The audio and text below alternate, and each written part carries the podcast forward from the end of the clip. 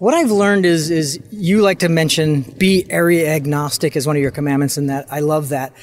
I like to look at this as also be when it comes to real estate investing, be age agnostic. Who cares what age you are? You can start doing this at 19, like you did. You could start doing this in your 20s. You can start doing it in your 50s. I started in my 50s. Welcome to this week's edition of Flashback Friday, your opportunity to get some good review by listening to episodes from the past that Jason has handpicked to help you today in the present and propel you into the future. Enjoy. Please note disclaimers at end of show.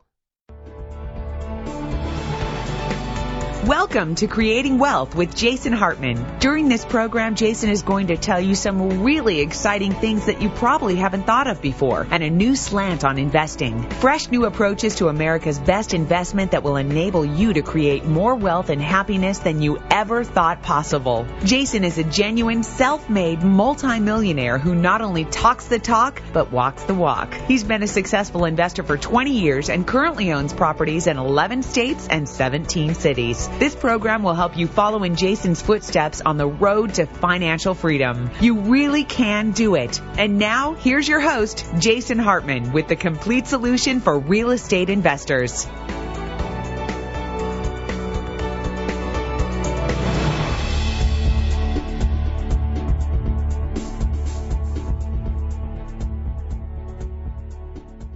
Hello and welcome to another edition of Creating Wealth. This is your host, Jason Hartman, and I'm glad you're with us today. We haven't had a show up in about a week and a half, so glad to be getting this one out. Thank you so much for continuing to listen, everybody. It looks like we have quite a following out there, and we're happy to be here giving you the best investment advice, the most uncolored and hyped advice we can find out there at least and you know really trying to be impartial and serve your needs and give you good ideas that you can use. Obviously we are ultimately in the business of investment property brokerage in arranging referrals to the different markets in which we operate all around the United States, 39 markets now. By the way, I have to mention we opened a new market that we're quite excited about, and that is Denver, Colorado. I've been looking at this market for several years now, and it's always been a little too expensive, and the rents haven't been good enough. But now Denver is good, and we like Denver now. We've been waiting patiently to do more in Colorado. And I think the time has finally arrived. We had our Masters weekend last weekend, and that is a twice yearly event. Our next one should be in March. Maybe we'll even move that up to February. It was really well done, I think. We had a good event. The room was packed. People said they learned a lot. It started Friday evening where we played the cash flow game and then we went all day Saturday and Sunday. And I tell you, by the end of it, I was exhilarated, but also exhausted. It was a long weekend. So be sure to join us for our next Masters weekend. And at the Masters weekend, we had our Colorado broker fly out among many other experts. We had actually 17 experts on different areas from different real estate markets as well as different areas of the law. We had two attorneys speak. You know, all of the people in the audience got their advice for uh, very, very low price versus their normal hourly rate. We had a tax specialist speak. We talked about asset protection, saving money on interest costs, loan modification, loan auditing, personal bailouts. You know, we're all probably somewhat upset and maybe a little envious of these bailouts for the rich that are going on in Wall Street and bailouts for the irresponsible. How do we get our personal bailout? So we entitled one segment, Dude, Where's My Bailout? we had a whole bunch of different speakers. One of them was our Colorado broker, as I mentioned, and he flew out and did a great presentation on the Denver market and the surrounding markets, and uh, we're just really excited about that. So if you're interested, go to our website. By the way, we have a new part on our website that we just launched last week, and if you go to jasonhartman.com, click on properties, you will see the map of the U.S. as as it was before, but you'll also see a whole bunch of PowerPoint slideshows, and we have a really nice player for them where you can watch them and just click play and sit back and watch as the slides change, or you can actually go and click on the PDF and download the PDF, print it, email it around, whatever you like, and I think that'll be very helpful to you. We don't have all our areas up yet, obviously, but we have about six or eight of them, I believe. And the Denver presentation is up there. So take a look at that. And we have an exciting show for you today. I was very fortunate to interview Ellen Brown.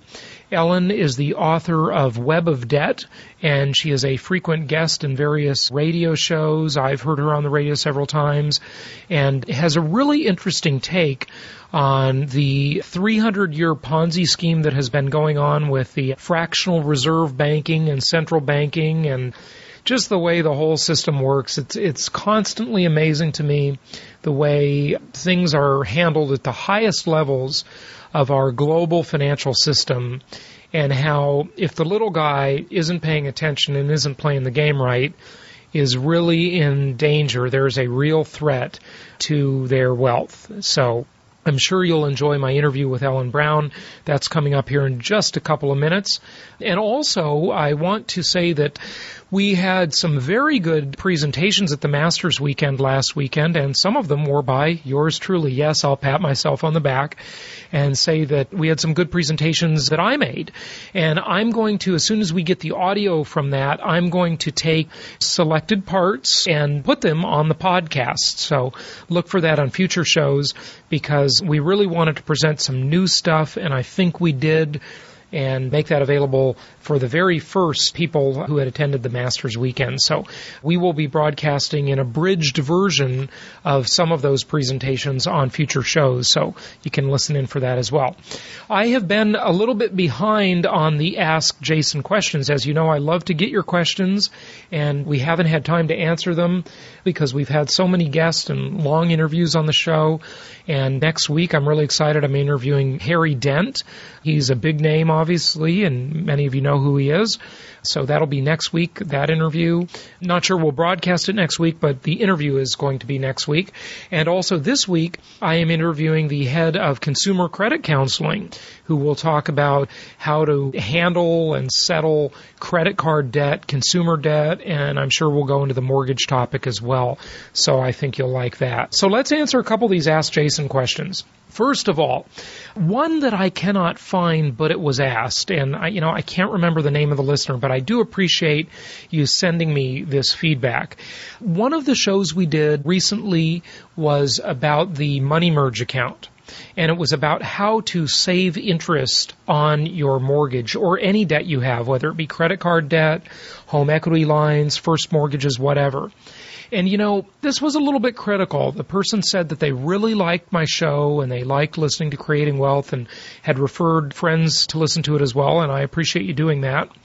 And felt that that was a bit of a pitch for the Money Merge network marketing program. And let me tell you something. I am probably one of the most skeptical people you will ever meet. And I have been looking at that program for about a year and a half now and I turned it down over and over. Several people approached me on it, and I did not like it. And they made some modifications to the program, and I started thinking about it, and I started thinking about we're not into paying off mortgages. We love our debt as long as it's good debt, as long as it's fixed rate debt, as long as it's attached to good assets and it has a negative interest rate. What I mean by negative interest rate, of course, is it's lower than the real rate of inflation, which is the big opportunity of our day. But even if we're borrowing at six and a half percent and the true rate of inflation is 10 or 12 percent, you know, we're getting paid to borrow, and we've talked about that on prior shows. And that's great. But what if we could effectively reduce our borrowing cost from 6.5% to maybe 3.5% or 3%? and we still have a rate of inflation of 10 to 12%, well, then we're getting paid a lot more to borrow. So I think that program is a good deal. I do think that the software is a little bit pricey, and some people have said they can do that in Excel. uh, let me tell you something. If you think that, wake up and check your thoughts there because you're wrong. You can't do it. Okay, that is a very sophisticated system that is being offered. So I think it's worth it. I finally decided I would expose it to my listeners. And again, it took me about a year and a half to come to that conclusion. So I'm pretty skeptical and I don't like sales pitches and I didn't promote that and I didn't talk to you about it for a long, long time.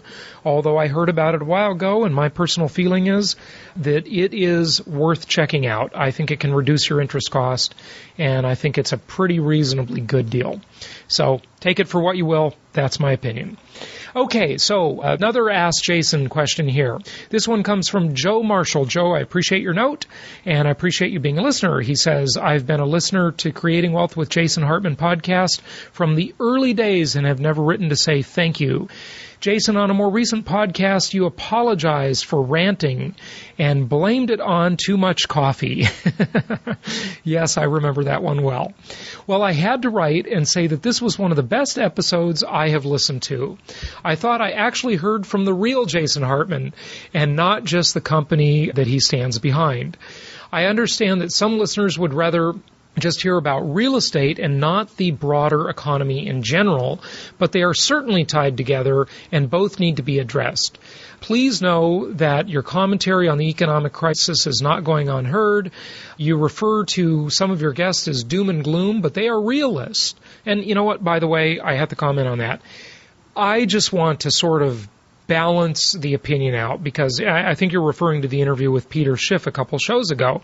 And you know, I like Peter Schiff's philosophy. I think he's mostly right. I think he's about 80% or 85% right you know, he's a gold bug. I'm not a gold bug. I think gold would be a, a good deal if it wasn't manipulated by central banks and other of the, you know, rich and powerful that run the world. And also if you could rent it out, if you could finance it over 30 years at low fixed rate interest and get tax deductions and rent it to somebody else, I think gold would be a pretty good deal. But you can't do any of that. So I'm not a gold bug. Again, I've said it before. I like their premise but I don't like their conclusion. So Peter Schiff, I think, is great. I really like him, but you know, I think he is a little too gloomy. I'm not quite that gloomy, and most people accuse me of being too gloomy. Compared to Peter, I'm a bit of an optimist. So, you know, for whatever it's worth. So uh, Joe goes on to say, I listen to that show at work, and it always makes me feel better knowing that not everyone is going to just let themselves be robbed blind by this economic heist without putting up the fight, and people are paying close attention to the grunch. Now, I had to say, when I read that, Joe, I thought you meant Grinch, like the Grinch who stole Christmas. So I typed it into Google, and the definition of that came up. Maybe many of you don't know this because I certainly didn't know what this acronym was. GRUNCH is a acronym which stands for Gross Universe Cash Heist, okay? And it talks about the trillions of dollars that are basically being diverted from society, which I couldn't agree more. That's definitely happening, Joe. So thank you for telling me about that new acronym. Uh, anyway, he goes on to say, so thank you for everything you have done. When I get better positioned from the benefits of this economic crisis and what it's creating in the future, I will know who to call to buy my first six pack of diversified properties. In thoughts and friendship, Joe Marshall. Thanks for the note, Joe. Appreciate you listening and appreciate your comments. Okay, another question comes from Ray Lopez, and Ray is a KBC radio listener. Ray says, Jason, I'm 30 years old, married with one child. I work at Pepsi and I'm tired of living paycheck to paycheck. I sold life insurance for three years and I did well at it, but I couldn't keep the fire burning and couldn't see the light at the end of the tunnel. How does someone like me, who thinks that the majority of people I know can't afford a home, get into this, meaning, you know, investing, and get financially free without burning out like I did when I sold life insurance. Well, Ray, keep the faith. Look, we all started somewhere. I tell you, I started in real estate back in 1985. I got my license when I was in college. I was 19 years old. Okay. And, you know, I started selling real estate I bought my first investment property from a client, actually, a little condo in Huntington Beach on Coventry Lane. And then I bought my second property, which was another condo in Irvine. I lived in that one, but it really turned out to be quite an investment, even though I lived there for 11 months. I borrowed my down payment from my grandmother, and then I paid her back and made quite a bit of money. And over the years, I just kept buying more properties and more properties and investing. And I had some luck in there. I had some hard work in there. And you know what? You will be surprised how quickly time passes and how quickly wealth can build in the real estate business. If you go back and listen to the two shows we did on the refi till you die, you really see that in seven short years you can build some significant wealth by investing in sensible properties, in diversified markets. Be careful, be prudent, use debt responsibly, but use debt because we love debt. And just follow the techniques we've outlined here for you. It's all free. You're in Southern California, so I hope you'll come to one of our events, and I would love to meet you in person. Thanks for the question. Last question before the interview with Ellen Brown on the Web of Debt. This one comes from Adrian McMillan. Adrian says, Jason, I listen to the Creating Wealth podcast religiously. Thank you for continuing to provide the great information. I have a few investment properties and I'm very interested in working with Platinum Properties Investor Network on my future purchases.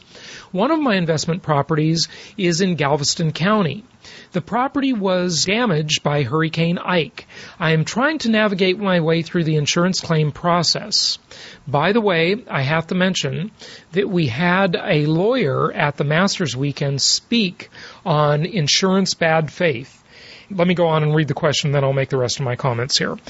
So I'm requesting advice on number one, how to verify I'm being treated fairly by the insurance adjuster and the insurance company. Number two, how to expedite the process if possible. You have mentioned on your podcast that your lender is your ally in this situation. How do I leverage the power of my lender? Any assistance would be greatly appreciated. Thank you for your time. Well, your lender is your ally. So what I'm saying to you here is number one, Adrian, I hope you didn't have much equity in that property because the higher your loan balance, the better your insurance, so to speak. In other words, your lender wants to protect their collateral. And whenever there's a claim and whenever there's a problem with the insurance company, you know, insurance companies love to collect premiums, but they don't like to pay claims very much. So when you have a high loan balance, your lender wants to protect their collateral. And as such, they are going to go to bat for you and be your ally. So the first thing I would do is I would pick up the phone, I would call my lender, I would write to my lender, and I would say, hey, I have damage to this property. I'm in trouble and I need some help here to make sure I can keep paying on this loan. That will get their attention and you tell them who your insurance company is, provide all the contact information for the adjuster and the insurance company, and also talk to your insurance broker, the person who sold you the policy, and get everybody involved and have them bug that insurance company, and you keep bugging the insurance company as well. And if worse comes to worse, you might have to hire an attorney. But certainly, there are tons of resources out there. The legal system is riddled with cases for many, many years of insurance bad faith when insurance companies don't want to pay claims. And you just got to make sure that you get as many allies on your side as possible. And certainly one of them is your lender. So I wish you the best in this, and I hope that you have a high loan balance because the less equity you have, the more motivated your lender will be to go to bat for you and protect their collateral. Okay, go to Ask Jason section of the website at jasonhartman.com and ask your questions. And before this goes too long, let's go right now to the interview with Ellen Brown. I think you'll enjoy this, so listen in. It's my pleasure to welcome Ellen Brown to the show. She is very knowledgeable when it comes to talking about Federal Reserve, monetary policy, and so forth. Ellen, how are you? Welcome to the show. I'm fine, thank you. Good to have you. Tell us a little bit about what's going on in our country and what's going on with the monetary system. And I really like how you refer to the 300 year Ponzi scheme. And that'll maybe start us off. okay. Well, the reason we've had this sudden collapse in the market It's actually been going on for 300 years. The way our money comes into existence is actually based on a, a fraud or a Ponzi scheme or a pyramid scheme where the banks banks create all of our money except for coins, which are one one thousandth of the money supply. All of the rest is created as loans by banks. Most people think the government creates money, but that's not really where it comes from. So when you go to the bank and you take out a, a loan, they um, they put them they enter the money into, as a deposit into your account, uh, and they do it by double entry bookkeeping. So they have another entry that um, they count as a on one side it's an asset to themselves, and on the other side it's a liability to themselves. So it comes out to zero. And so they will say, no, we don't create money because our books balance. But in fact, that deposit is spent into the economy and that's what becomes our money. But that means all of our money is debt. And all of this debt um, accrues interest. And the banks create the, the um, principal, but they don't create the interest. So you have this whole exponential curve that is a function of compound interest, where the amount of money necessary to service the debt that is our money supply gets larger and larger and larger, and that's why we have an increasing uh, debt and increasing money supply and inflation all over the world now. So, with this scheme, which has gone on since the 17th century, called fractional reserve banking, uh, it grew out of the goldsmiths. Um, with that scheme, we they've had to find more and more debtors to to be sucked into the bottom of the pyramid to support the creditors at the top. So they we pretty much indebted the whole rest of the world. I shouldn't say we. It's not us personally. It's the the private international banking system. Every country in the world now has a central bank and a fiat currency, right? Virtually. Virtually yeah. every every country that is playing the well, big game. They're not necessarily private. I mean, almost all of them are. Iran, for instance, has a nationally owned um, central bank, and you could make an argument that that's one reason that they're one of our public enemies. I mean, it's a public enemy of our private banking system because in Iran, they, well, in um, Islam, they don't believe in interest. They think interest is sinful. They have other ways of structuring uh, interest without calling it interest, yeah, though. it really, it really is interest. But even so, it is a threat to the Western banking system, which is all built on interest and usury and so forth. Well, talk about that a little more, though. That's really interesting because I know that, I believe at least, that you're certainly not in favor of the Federal Reserve. I am not as well. Uh, so we're in agreement there. Uh, but as I understand it, you believe that the government should control the money supply but still have a fiat currency. Is that correct? Well, I think we're past having anything else.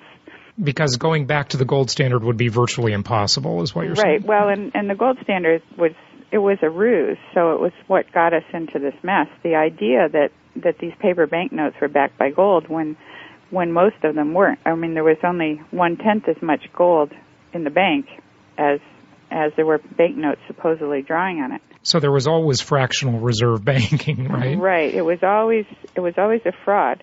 Um, but that the easy credit part of it was actually a good thing. The problem was that it was controlled by private bankers, and the interest went back to, back to the banks, and it was drawn off the top all the time. But if in Pennsylvania they had a public credit system, which is what I think they should they should put in place, and just let the banks collapse and don't bail them out, or um, you know don't don't change things because they're going to collapse of their own accord because of this quadrillion dollar or at least it depends on how you count it, but at least 180 trillion dollar derivatives on their books. They have to co- collapse. But anyway, so just let the banks go, do their own private thing, but set up a public credit system so we can unfreeze the credit that is now frozen. They're doing that anyway. The Federal Reserve is doing it. The thing that supposedly was responsible for this dramatic reversal in the market was that uh, the Fed stepped up with this uh, lending window for virtually anybody to use for their short-term loans, their you know the short-term paper Sure. that they use for their um, to pay payroll. So, so the federal and the federal government, I mean the Federal Reserve has never done that before. They're they're stepping way outside the parameters that are normally considered, um, you know, with their area of where what they have control of. Supposedly, originally they only lent to their member banks, and then they expanded that as an emergency measure. I mean, there's there are a couple of clauses in the Federal Reserve Act that say that they can, in exigent circumstances, they can lend to. Well, first they expanded it to um, non-member financial institutions, for instance, AIG and um, Bear Stearns. Right. Certainly not banks that are part of the Federal Reserve System, is what you're saying. Right. Right. So they expanded it that far, and now they're expanding it to every sort of company. So the interesting thing here is, of course, that is very inflationary with all of these activities. I mean, the Fed is becoming such an activist organization, and they are just pumping money into the system like crazy. Well, the the problem is they're getting their money from the Treasury, which is us. So we, the taxpayers, are supposedly on the hook for all this money that they're lending to. I mean, actually, it's not so bad if they're lending it to GM and things that are actually producing things, but still, we, the taxpayers, are on the hook. So it seems to me that a better system would be for credit to originate with the the government, but but it's still credit because it goes out as a loan. I mean, we need loans right now. We're desperately short of credit, and that's why they've done this. So it's not inflationary in that sense that you're making loans because those are loans that businesses can't even operate if they can't do their meet their payrolls, and they've relied on those for for decades, and now suddenly that's been shut off because the banking system is all screwed up. The Federal Reserve is doing it by putting us in debt, we the taxpayers. Mm-hmm. And the Federal Reserve is a private banking corporation. I mean, we we have no control over what they do, but they just report every few months or whatever, quarterly, I think, or whatever it is they report. But that's all it says in the Federal Reserve Act that uh, that they have to report to Congress. That's all the control there is. That we just wait to hear what what it is they've done, and then everybody rushes out and invests accordingly. So, so as long as they're virtually going to be the bank of the country anyway, I mean that's the way it's going. They're they're nationalizing all these banks. They're buying equity in banks, but they're only half nationalizing them. I mean they're still letting the the CEOs control well, first of all, they take huge salaries and bonuses, or I guess they're going to put some cap on that. But it'll it'll that'll be abused. I mean, we know that. Yeah. You know, that won't really come true, of course. and they can still use the money. There's no there's no requirement that they t- take this money that we're investing in these companies and these banks and um, and use them for loans, which is the whole idea to get the credit market going again. They can use that money to clean up their books, and their books can't be cleaned up. I mean, it's impossible to wipe out those credit default swaps that are on their books without bankrupting the taxpayers in the meantime. So so they can still go bankrupt in the end. But what they can do is clean up their stock enough that they can make out with, you know, make off with settle in South America somewhere, you know. I think what they're doing is just bailing out of a sinking ship, trying to preserve as much of their profits as they can Well, what I see happening is really, really scary in my opinion. I see this huge transfer of wealth going on into and the consolidation in amongst the very wealthy. It seems like the world's wealth is being pulled into private vaults. And that is definitely not benefiting the middle class. And in fact, it's dramatically hurting the middle class because this bailout, I don't think the government will make a profit on it. I don't think the government will get its money back. And that's inflationary to all of us. Do you agree with that? totally. So this will be nearly a trillion dollars down the drain, and it will really enrich certain very wealthy people and companies that are on the insider's game, uh, Goldman Sachs, of course, being one of them. And we're going to see the rest of us get hurt through inflation by this. And by by interest rates on the federal debt that are going to be so high that at some point they're going to take over the whole debt. I mean, we won't be able to be paying anything but interest. Yeah, exactly. Or we'll default. Although we can't, one thing about, because our debts are in dollars, we can't really default. What we can do is drive it into hyperinflation. Because they've always got the power to print the dollars to pay this thing off. And the real benefit we have there, and the reason the world still seems to be playing along, is number one, we're the world's reserve currency is the dollar, and I don't know how long that'll stay that way. I'd love to get your take on that. Any thoughts? Well, they're definitely switching over. We're not the sole reserve currency. Um, many countries are trading among themselves without dollars. Right, in other currencies, of course. And many people, and it's sort of been a funny thing to watch. Uh, about a year ago in Amsterdam, the exchange houses wouldn't accept dollars. They wanted euros, at least at that time. And then Gisele, the famous supermodel, wanted her pay in euros, not dollars. And, you know, we're starting to see little signs of this all around. And, of course, OPEC, they want to get off the dollar as well. But when you talk to someone about this subject of inflation, personally, I believe we're in a period, and we're going to be facing a lot more of it in the future, of rampant monetary inflation. Well, we seem to be having asset deflation. Do you agree? And if so or if not, can you smoke out your thoughts on that a little bit? I think it's manipulated. It, it first of all, it was driven artificially up. Um, I mean, gold, silver, oil, food, they were all dri- driven way, way up by speculation. I mean, it was a huge pump and dump scheme, really. And then it was all, the plug was pulled in July when, um, uh, intentionally, in order to turn things around. That's when gold was shooting through the roof and the dollar was plunging.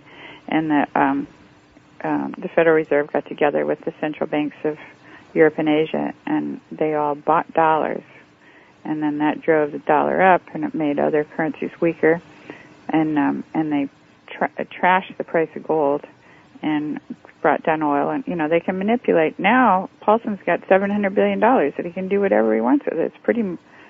Who knows what he's doing? He's busily printing federal debt. We know that, and nobody's really, con- as far as I know, nobody's really overseeing what what he's doing with it. So I don't know if you noticed gold plunge yesterday by $60 like in the space of a few minutes. Right. And absolutely nothing happened to cause that. I mean, if anything, it should have been going the other way. It's because our new fourth branch of government, you know, the plunge protection team and Paulson and his gang seem to be just interfering in the stock market and the commodities market dramatically, right? Mm-hmm. Well, the old idea is to hold commodities down, so you don't want a go-to investment. historically, people have fled to gold and silver when when other th- when the stock market goes bad.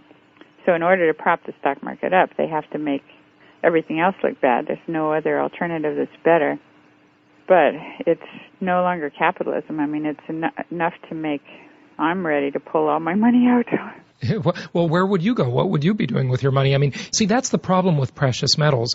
They're a flight to quality type investment, but they're subject to so much manipulation. And the question you have to ask yourself is how long can they continue to manipulate them? And so, what do you think about that? Well, they've certainly been doing it for decades. Oh, yeah. And Paul Volcker said that his big mistake, and that was in 1980, mm-hmm. was not suppressing the price of gold. And I think they've been doing it ever since. And Volcker was sort of a tough character. You know, he was willing to let the economy take its medicine and break the back of inflation, kind of traditional in that mindset. Well, what do you think of the future of uh, gold and silver prices? How do you see it? Well, there you you know you can't get gold and silver anymore. You have to wait for months. Well, for the physical stuff. Yeah, the yeah. real the real price of gold is going up and up. Well, I just talked to a gold dealer today. The premiums seem to be going up where the spot price is low. So if you want to buy a gold eagle, your premium is almost a hundred dollars, whereas just a year ago it was about thirty dollars. So whatever the spot price is, be, because it's so hard to get, they are saying that they, you know, they have to just charge a big premium. And so it's this, this sort of disconnect between spot price and the physical market for these it's a assets. Clear, clear sign of manipulation. Right. But it's so blatant. It's almost like, well, I remember back in January when there was a big stock market crash and Hillary Clinton said, well, she thought that the plunge protection team should, well, she called it the President's Working Group on uh, Financial Markets should get in there and prop the market back up as if that was their job, and everybody knew that. Which I mean, she was kind of letting the cat out of the bag because people don't usually talk about it. But but now it's like it's expected, and most people, I suppose, are with the regular stocks, and so they think that's just fine. But it just means that you don't have any certainty in anything you do. It's a, there's another player in there that somebody is making a lot of money with all these market manipulations. Right. It, it's sort of like a new version of Adam Smith's invisible hand. the problem is the invisible hand now is the government with an unlimited printing press. right. Isn't that amazing though? Yeah. yeah. it's connected to a to a big player or a hedge fund. It sure is. Uh, so, want to just make sure I get a clear take on this because we kind of diverged a little bit. Your opinion, if you have one, on the future of gold prices and silver prices, for example?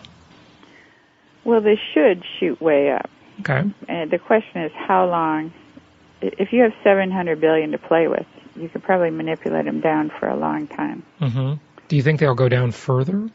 I mean, there will be more No. manipulation, right? I bet it next time they get up to a thousand, they'll push them back down again. It's just unbelievable that they can do this. But I think you're seeing that disconnect, like we talked about, between the the spot price and the the real price, which is the real market.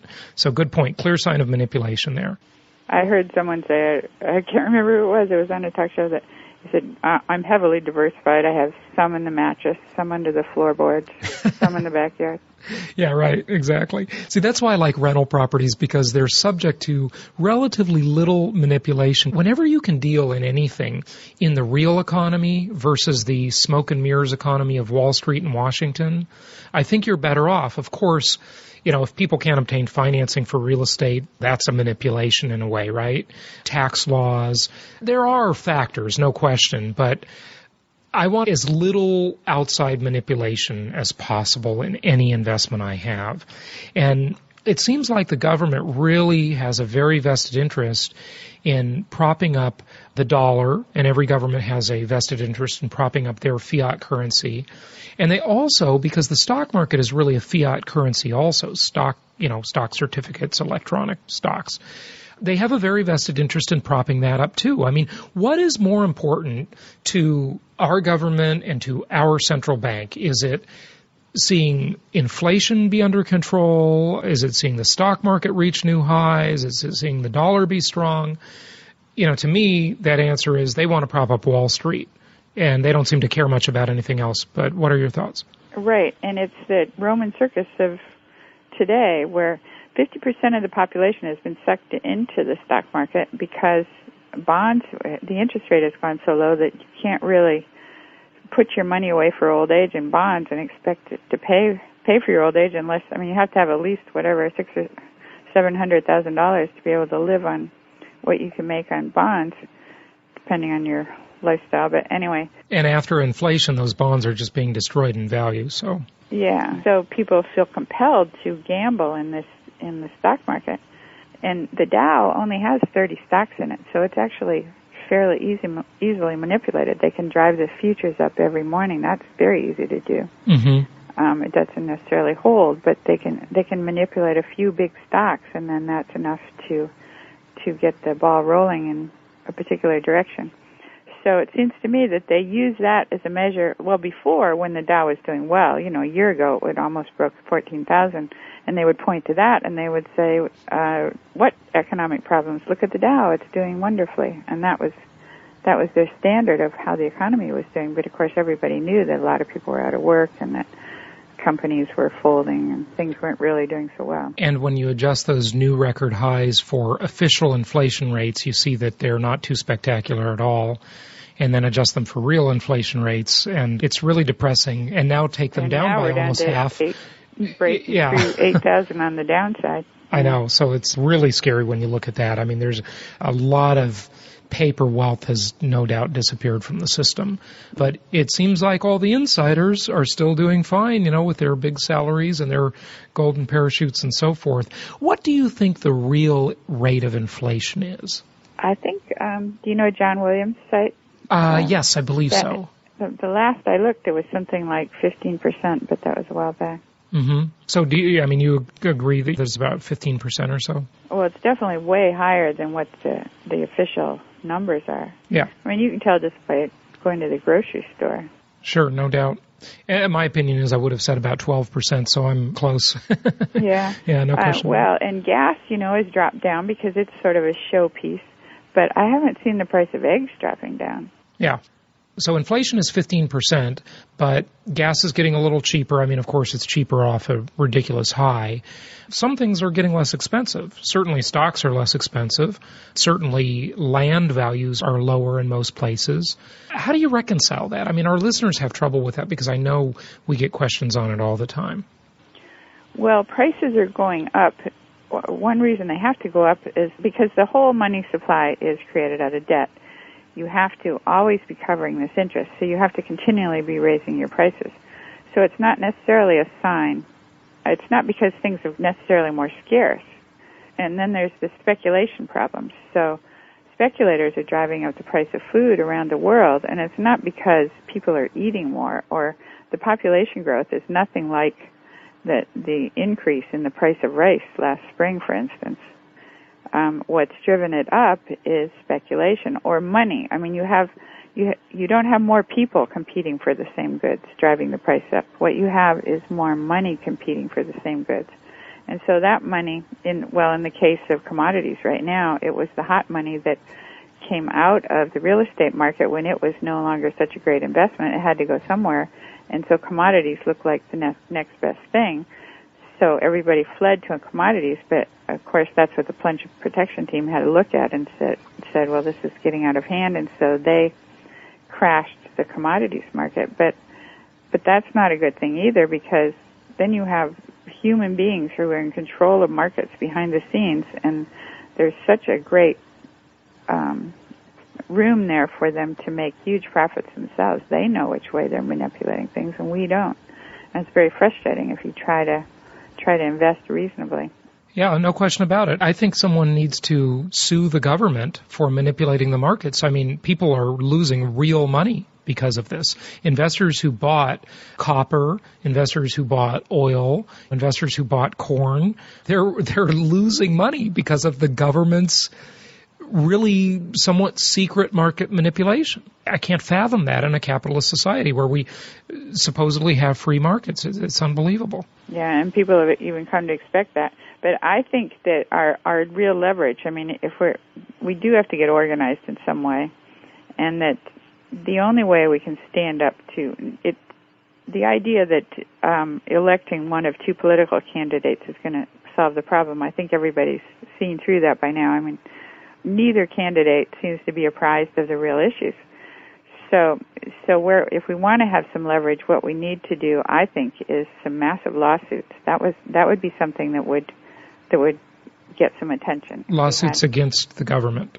Well, you could. There are a number of different types of lawsuits you could bring. Sure. Um, you could have um, homeowners. You know, subprime homeowners have a good defense to foreclosure if because often the trustees on their um, on these mortgage-backed securities don't have the paperwork to prove that they they have standing to foreclose. So those that that's a lot. Of, I mean, you could have millions of people who could um, stand up to the, their foreclosures. I mean, I'm not saying that's a good thing. A lot of people would get out of mortgages that they should justly be paying, et cetera. I think but that's going is, to continue to happen anyway, though, right? yeah, and it is a form of financial clout. So if you, and then of course the investors have been cheated. All over the world, investors have been cheated. All those people that thought they were investing in safe AAA securities or pension funds say they're only allowed to invest in AAA securities. And that AAA seal was a fraud. It was based on derivatives that that were a form of insurance that is not insurance, and there's they don't have the ability to pay up. So they have a good lawsuit. They could have a lawsuit against the trustees, which are the banks, you know, that set up these mortgage-backed securities. Right. Uh, certainly, you can't trust Moody's for your future, right? Because Moody's did the ratings. Well, even and... Moody's could have a claim. I mean, everybody has been cheated here in one way or another. So if you had a lot of lawsuits going, of course, nobody trusts the court system either. But but at least you have many judges all over the place. It's not like you're going to subject to one particular yeah, the head of the Federal Reserve or something, or or to your congressman to get justice. At least you can go right into a court. Okay, so that's good. Talking about action plans, so litigation. What else can we do to stand up to this tyranny that's going on? Well, the more information that gets out there, I think the better, because outrage is the first step toward changing things. Mm-hmm. And right now, we don't have we're still at the stage where people are blaming themselves or thinking they made a bad investment or oh darn I should have put it here instead of there. But it's not really their fault. And the more they wake up to that and realize that they've been cheated that the whole system is is um, is fixed. Yeah exactly. It's rigged. Right. Yeah it is rigged. So what is your opinion on the future of the Dow and the S&P I mean where do you think we'll 2 years from now where do you think we'll see those numbers? Any ideas? I I think they'll go lower yet, but Wow. And you know what scares me the most about the stock market is the fact that we're in this position where we're seeing them go lower. And by the way, I do agree with you that they will go lower. When this starts to sort of work its way through the system, there's always a business cycle to things. Ultimately, then we have the baby boomer retirement issue where we're going to see the entitlements being paid, and then at the same time we're going to see the boomers sucking money out of the stock market and either spending it, which you know, of course, most of the spending is in the S and P, but I think that because this is a Ponzi scheme, it's more important that Wall Street have shareholders than customers. By customers, I mean consumers of products the companies make. So, 2012 you know, that's what's going to happen. We're going to start seeing all the baby boomers taking money out and we're in for a, a further collapse. Do you agree with that? Well, it certainly could be disastrous if it continues to go the way it is. But that's why I think we need a totally new system, and I think it could be fixed. What what what you could do, what should be done, um, I think, is um, in the 1930s, Hoover set up something called the Reconstruction Finance Corporation, which it was an it was a government bank basically. It was set up to make loans to the banks and it was supposed to bail out the banks, but of course it didn't work because the banks didn't need more loans. They were drowning in loans. What they needed was some customers. And so Roosevelt came along and used that same mechanism and funded uh, things that would put people back to work, um, building roads and bridges and dams and uh, you know all those projects that they did in the New Deal. And then they used the same same mechanism, the Reconstruction Finance Corporation, to fund World War II, and so they set up all these tools that that were then went on to make us a great industrial power for the rest of the century. But the only thing wrong with Roosevelt's that particular system was that they borrowed the money that they lent. So it seems to me what you could do, since banks create the money they lend out of nothing, and the money they lend is only backed by the full faith and credit of the United States the United States could set up its own lending system, its own credit system. Just ignore the banks, let them go bankrupt. Don't bail them out, and don't try to don't try to suppress them. Just let them go, and set up your own credit system that would then issue credit to state and local governments for half a percent interest or something very very marginal to pull them out of it. They're all going bankrupt. So California, where we live, you live in California, I believe. I'm in Orange County, and so we're probably going to see our own state go bankrupt soon, right? Right. So half of the cost of everything now is interest. So if if you made like zero percent interest loans or half a percent interest loans to state and local governments, they could be doing things. Well, for instance, they could buy up, they could do low cost housing or buy up all this subprime. They could fix all these neighborhoods that are falling apart and re re rent them to people, and then the rents would go back to pay off the loan. So it's not like you're just issuing money and issuing money. It's a loan, and and it's supposed to come back to the to the issuer, which would be the federal government. But the federal government doesn't have to borrow and go further into debt to find the money to make these loans. It, the credit starts with the federal government. That's what I think. That's that's the definition of credit, the full faith and credit of the United States. Instead of the Treasury borrowing from the Federal Reserve, which is a private banking corporation, and the money is initiated at the Federal Reserve, the money should initiate with the government. The government right now prints all the money they need, but they print it in the form of bonds, which are debt. They print these little pink pieces of paper and they call them bonds, and then they trade them with the green pieces of paper printed by the Federal Reserve called Federal Reserve notes. Of course, most of them is just created electronically, but you know that's the basic principle. And um, so the money that the government is printing as bonds might as well be printed as federal as U.S. notes or whatever as dollars, because it would not be any more inflationary than printing bonds because those bonds are never ever paid off. That debt just grows and grows and grows, and that money goes out into the system and it's just rolled over and rolled over, and that is our money supply. But it's a it's an interest bearing money supply that, that we the people have to service all the time, and it's holding this um, weight over our heads that we that we owe this debt to someone. Whereas if it were just issued outright, you would have the same amount of money in the money supply, but you would not have a debt, and you would, would not be interest bearing. It would be a permanent money supply. Or you know be out there until it was paid back for some reason. So my question is, aren't you just making the Federal Reserve federal then? That would work. You could do it either way. Either you, know, instead of it being private, right? It would or be, you could nationalize it. Either one would work. So you're saying that a nationalized Federal Reserve is better than a private one, and I agree with you on that. But we're letting politicians control the money supply rather than private bankers. It seems like either one of them is going to end up in all sorts of crookery and uh, well. But pandering. the trouble is, politicians are already controlling it because they're the ones that issue the debt but they're at the mercy of the bankers. I mean, the bank- bankers are basically calling the shots. So if they if they should be at the mercy of the people, it should be the people calling the shots and overseeing this whole process. So if it was just our elected officials issuing it as loans that would come back to the government, they wouldn't even have to it wouldn't even have to involve taxes. Interesting. Yeah, I, I agree on the first step. It just seems like we're we're going to have the same problem. It'll just be maybe a little more accountable and less of a well, problem. Well, and we won't we won't owe interest on it, and we won't have a big debt over it. Well, that's true. We're not paying the interest to private bankers exactly in, in in federal. You mentioned that about Iran, which I was not aware of at the beginning of our talk today. You said that Iran does have a central bank, but it's a government central bank. Is is that the distinction? Mm-hmm. It's owned by the government. I mean, they are making steps toward um, complying with Western banking principles. But they have terrible inflation in Iran. I mean, I heard it's like 20, 23 percent. Mm, I read that that was uh, not true. Oh, really? I mean, that, yeah, that. Well, you know, a lot of Western sources make things look bad, and could be. The only thing I'll comment on that is I do have an Iranian friend who had uh, put a bunch of money in Iranian banks, and the interest being paid was really high, but the debasement of the currency was higher than the interest being paid. So it apparently didn't really work out as a net result to be a very good deal. Yeah.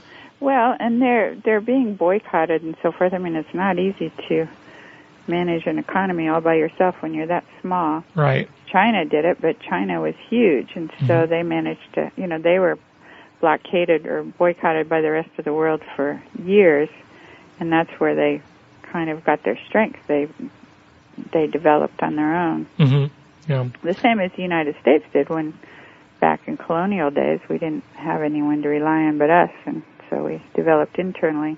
Right. We became uh, rugged individuals, right? so, a couple more things here. You know, the government raised the debt ceiling a few weeks ago. So, I think it went from 9 trillion with a T to 11 trillion because of this bailout. They had to raise it. And we have this huge debt, and I think this giant debt, plus all the entitlements coming at us, are going to create a lot of additional inflation. Is there anybody in Washington or anybody anywhere with any real plan? What will the government ultimately do? Just will the U.S. government just default on all the money it owes to other countries and, and go bankrupt in essence? Could that happen? What would happen? How does this debt ever get repaid? Well, it can't be in the in the the way they're going now, but I think there's a solution to that too. Um, when a debt comes due, we have the power to print dollars. So when the debt comes due, they always pay off the bonds. They never default on their bonds. But what they do is then they roll it over with more bonds. You know, they raise more money by issuing yet more more bonds. But and if and if nobody will buy the bonds, then the Federal Reserve funds them by just printing money. So the so it seems to me that what they could do is just pay off the bonds as they come due and don't roll them over. I mean, who's to even know whether they rolled those bonds over or not? They pay them in the ordinary way, and then the debt's just gone. Pay pay them by printing more dollars? Right. And who's to know? You just you just put it in the account. You just write up and that that's they've done that before where they actually have called bonds and they, because the interest was too high. So all they did was they sent out this notice that said um, this bond series whatever ever, ever is now uh, being recalled and you will be paid. You know, we'll pay you the face amount of the of the bond and but the point is you're not going to get any more interest from us. You know, go invest your money somewhere else. So we would say it was so the U.S. government, for example, would say that to China. Well, it would just the bond would come the bond issue would come due, and then they would just write into the Chinese account and say, "Your bond has been paid in full, but we're, but we're not renewing this series, so go invest it somewhere else." So don't you think though that the bondholder would understand that there is a lot of money being printed just to do that and and that but, money but is that's more what worthless? happens anyway. They do they do pay off the debt, the bonds, but then they then they allow them to roll it over into a new series. Mhm. and it's it's only a matter of a of an entry, an accounting entry. It's not like you even have to run the printing presses. Yeah, interesting. Okay. What do you see as the future of the dollar? And I mean, do you see an Amero coming? you know, there there's a lot of talk about that now. It used to sound really conspiratorial and outlandish, but I'm hearing about it more and more. Well, I think that that's def- definitely a plan, but I don't think they can pull it off. I don't think the U.S. is that strong that Canada. It's not in the. It's not to the benefit of Canada or Mexico. Now, why isn't it to the benefit of Canada or Mexico? Well, Canada right now has a. They, they own their central bank. I mean, they don't. They still borrow from it, which is makes no sense. But but at least the central bank is technically a government bank, a nationally owned bank. And if the and we the Fed, Federal Reserve would be the head of this whole system, no doubt. I mean, their idea is to to bring in Canada and Mexico to feed us oil that we don't have ourselves. Well, that's not going to help the Canadians any. What about Mexico? I wouldn't think it's going to help them either. I mean, we want them as our vassals. Yeah. Do you believe we're, I mean, I'm sure you probably believe we're in a recession. I, I think we have been for about a year and a half, two years. Do you think we're in a depression or on the verge of one? I do, and, I, and w- but it, it could be a good thing because it's only when systems break down that you have the possibility of putting in a better system, and, and we've been in a pretty oppressed system for a long time for from most people. I mean, now you have both parents have to work to pay off the mortgage, and even then they can't do it, and now they're defaulting, et cetera. So our lifestyle has gotten more and more difficult for for your average middle class person than it than it was even like when I was a child. My dad managed to pay off the mortgage and you know support us all, and my mom didn't work. I agree, and I think we're going to see that standard of living diminish even further for most Americans, especially those with savings or equity in real estate or money in the stock market and bonds because it's all denominated in dollars and that dollar value is declining dramatically. And uh, I think we'll see a further decline. Yeah, I've I've heard that things aren't so bad in depression in some ways because um, people are have a lot more time to read if they don't have jobs. And I mean, assuming you can. Boy, you are a real optimist, aren't you? well, I just think we have to change the system, and when enough people are out of work and are outraged, we will change the system. Yeah. What you could do, for instance, in uh, say in Michigan or so a very bad economy, like Michigan. yeah, a very bad economy. It, somewhere where people are looking for solutions. Actually, I have to give a lecture there soon, and that's what I'm thinking about Michigan. The first thing they could do is deunionize, if you ask me, and bring some business back to Michigan. But go ahead. Well, I'm thinking of how you could bring business back would be to um, have state-owned banks. A a state can own a bank, you know. I mean, they do have such things as state banks, but a, a state bank could then issue dollars in the same way their private bank does. You know, issue credit. All the loans that banks create are created out of nothing. We'll have the state bank create loans out of nothing for state purposes, and and lend it to the state for all those things that Michigan thinks they don't have the money to do. And then I mean it would be loans and it would be paid back, but but all that all that credit that they think they don't have, they could easily create just with their own state banking system. Boy, I agree with all of your philosophies until you get to the part where you just seem to have a lot of faith in government. And I think that's largely what got us into this mess, you know. A, a state-owned Well, bank I think and government hasn't had enough power. They've been crippled by a corporatocracy that has control. Oh, I, I mean, I robber barons took over a hundred years ago. no We've question. Not had a real government for a long time. Well, in a sense, I do agree with you there. I mean, as much of a capitalist as I like to think I am, uh, I I do believe that the corporatocracy is running the government essentially, and they're using the government as like a big vacuum cleaner to just vacuum up tax revenue and make regulations that help the big corporatocracy, and that's why I don't like big and I don't like unreal. By unreal, I mean smoke and mirrors games like Wall Street, central banks, etc. You know, the real economy is when I trade with you and we both benefit from the trade. That is the most real thing out there. If you need a place to rent and you rent my place, that is the real economy. We're engaging in commerce that benefits both of us. You know, if you need a widget and I sell you my widget and the widget improves your life, it's all good. That can't be manipulated very much. The problem is all of the money's been sucked out of the real economy and it's going to Wall Street and it's all centralized. Too much control in Washington on, on Wall Street. Well, it seems to me, though, to have a capitalism that works, you have to have this umbrella of a system that protects protects the weak, basically. So you have to have rules, you have to have a legislature, you have to have a judiciary, you have to have um, police, and so forth. So, so really, all money is is like you say, an agreement between people. They, you know, labor wants to, somebody wants somebody else's labor, and then they they pay them with a little receipt acknowledging they've received value, and then that person can use that receipt, uh, acknowledging a certain amount of value, to buy something else that he needs. But you need a system that enforces all those agreements, and that is what the full faith and credit of the United States means. It means that you can take your little agreement, or let's say say you're between what banks do is basically be the middleman for the seller wants his money now and the buyer doesn't have it. So the buyer says, well, I'll pay over time. And the bank says, well, we'll take the risk that maybe you won't pay. We'll pretend to have advanced this money to the seller, although we're not really advancing real money. We're just going to write it into his account because it's really just a liability on our own books to ourselves. And then you pay us interest for us taking the risk that maybe you won't pay pay it back. But the problem is, of course, that the bank then is taking taking much more money in in the form of interest and scooping it off the top, and so the system ultimately had to break down mathematically.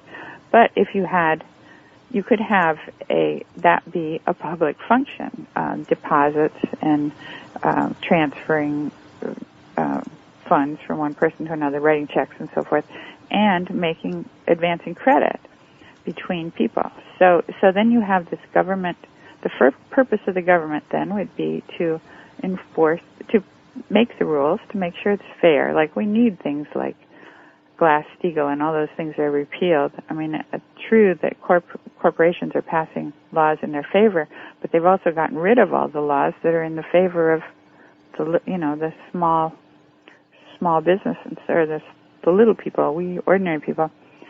So anyway, you so you need the legislature to make the rules that are fair, and hopefully you have a democratic government where where you actually make fair rules, and then you have a judiciary that will enforce the rules, and police that will do garnishment and all those things if you need it, and bankruptcy laws to let people off the hook so they don't have to go to jail for not paying if they're sick or something like that.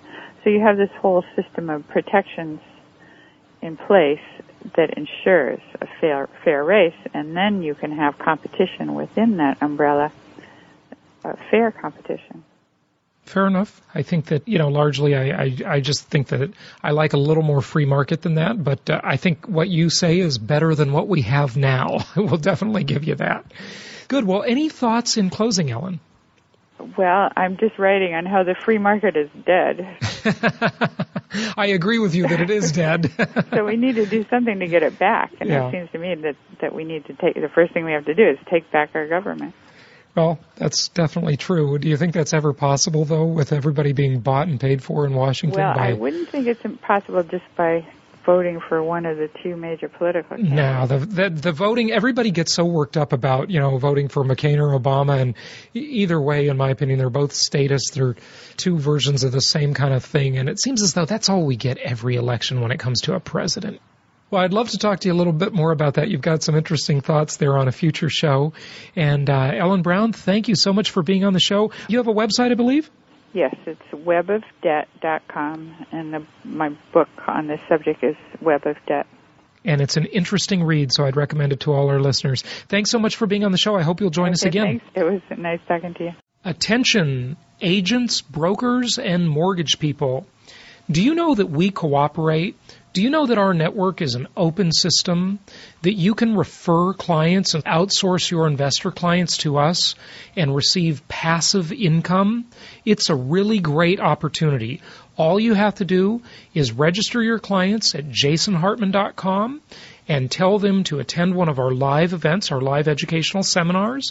Listen to our podcast, go to the website and request our free CD at jasonhartman.com.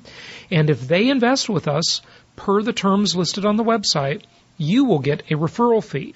We have lots of agents, brokers, and mortgage people that receive surprise referral fees that they weren't even expecting.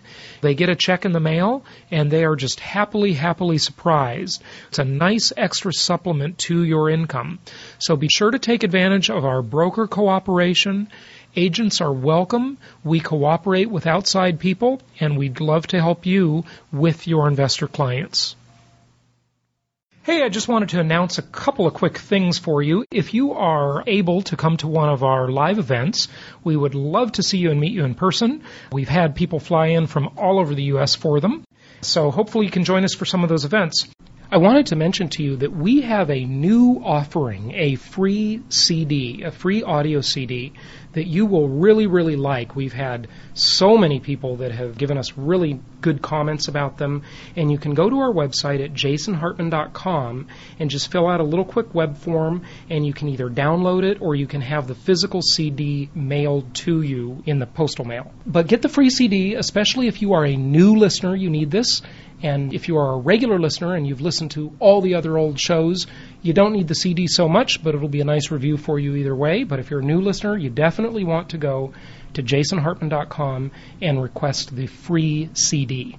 Remember that Platinum Properties Investor Network has moved. We are in our beautiful new office in Costa Mesa, California, 555 Anton, Suite 150 in Costa Mesa, California, 92626 and we're right by world famous South Coast Plaza. So come in for a visit and a little shopping. Also, we just uploaded another video podcast, and I'd highly recommend that you subscribe to that. There's some stuff that just lends itself better to video than audio. If you want to see what's on that, subscribe to it. You can go to jasonhartman.com. If you use iTunes or an iPod and you're an Apple person, then you can go to the iTunes store type in Jason Hartman, and two podcasts will come up the video podcast and the audio podcast. And you're probably already, if you're listening, a subscriber to the audio podcast. So make sure you get yourself a free subscription to the video podcast as well. And this uh, particular one that we just loaded in the video podcast is about naked short sales and what goes on with this short sale and manipulation of the stock market. It's a very interesting report from Bloomberg News, and I think you'll really learn a lot from that. So be sure to tune in and watch that.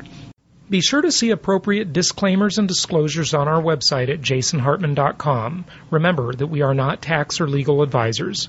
Anyway, we'll talk to you next week. Thanks for listening.